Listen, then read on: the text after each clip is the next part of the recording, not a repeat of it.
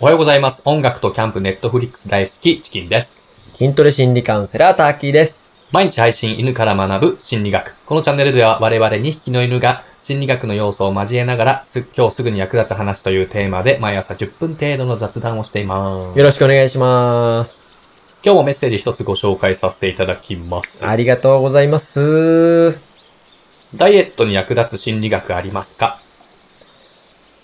ふぐたくん、今日はダイエットに役立つ心理学を紹介するよ。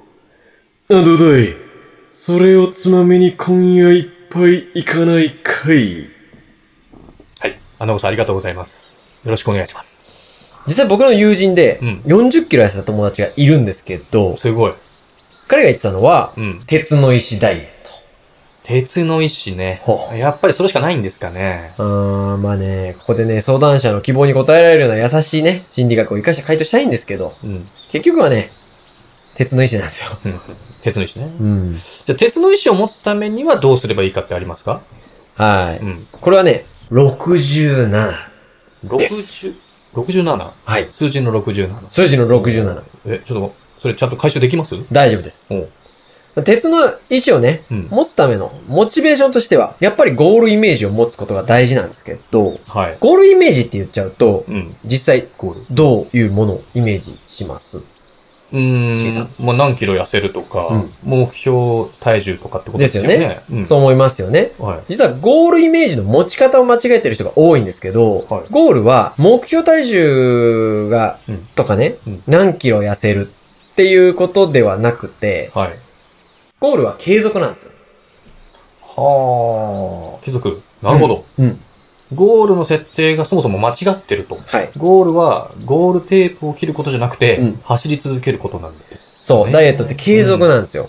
うん。で、人はね、新しく始めたことを習慣化するまでに平均66日って言われてるんですね。66。はい。なので、67日目まで頑張ることが大事で、うん67日目に達してる時には、うん。そこに行ってる時には、うん。もう習慣になってるので、うん続けること自体は、うんもう今、現状ほど苦ではなくなってるはずなんですよ。ああ、まあ、つまりゴールのイメージを、うん67日目の継続を目標にして頑張ればいいということそうで。す。そうです。ああ、それで67。そうなんですよ。はいうん。その67日目のゴールうんまでに、当然66日継続しなければいけないんですがうん、そのためにはドーパミンを分泌させ続けるっていうのが重要なんですよ。ドーパミンね。はいああドーパミン、ちょっと詳しく教えてくださはい。ドーパミン、まあすごく簡単に言うと、やる気分泌ホルモンみたいなもんなんですけどい。、うん。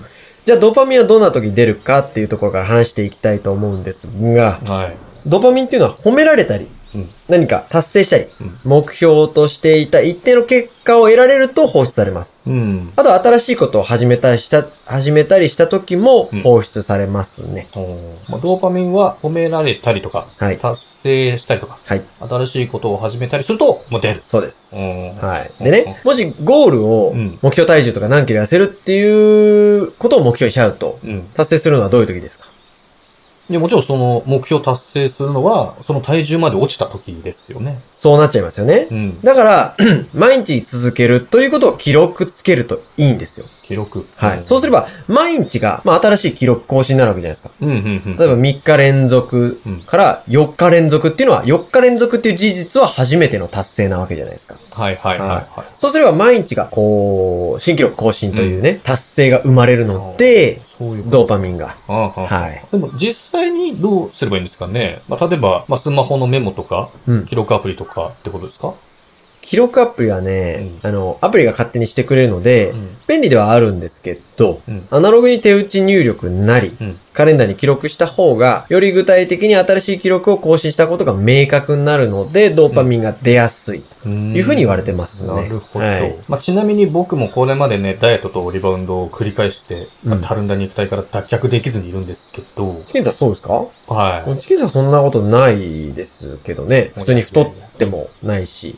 うん。お腹も出てないから、うんいいんじゃないですか？そうだね。はい。うんまあでも、その体を撮影するといいかもしれないですね。いや、撮影するほどの体じゃないんでね。だから取るんじゃないか、ふぐたくん。その体を取ることで、経過が見られるんだから、君が最高の体になったから記録するんではなくて、途中の変化を実感することで、継続へのモチベーションになってるってもんだよ。な、どうだいそんなことよりこの後いっぱい行かないかい。あのさんいいこと言いますね。う。うんん。そうですね。うんその、途中経過を記録するっていうのが、うんあんまりやらない人が多いんで、まはい。まあ、一言であの、レコーディングダイエットってうん。言っても、そうですのそうですドーパミンを分泌する役目に、まあ、はい向いていたってことですね。そうなんですよ。うんはい。レコーディングダイエットってね、うん。いうのを、言葉だけを聞いたことある人多いと思うんですけど、うん。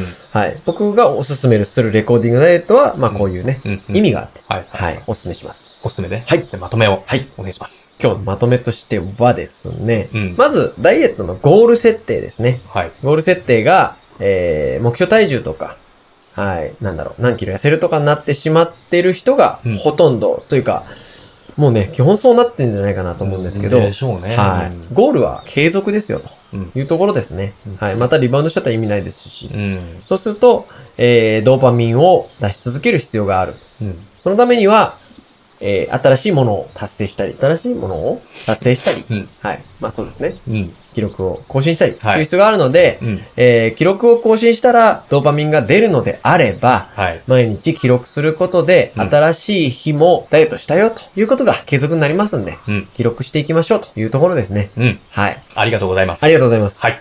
このチャンネルでは我々2匹の犬が毎朝10分程度人間関係、ビジネス、恋愛、子育てなどきっと役立つお話をしていきます。取り上げてもらいたいテーマやお悩みがあればコメント欄への投稿もお願いします。それじゃあまた明日 See you tomorrow! バイバーイ。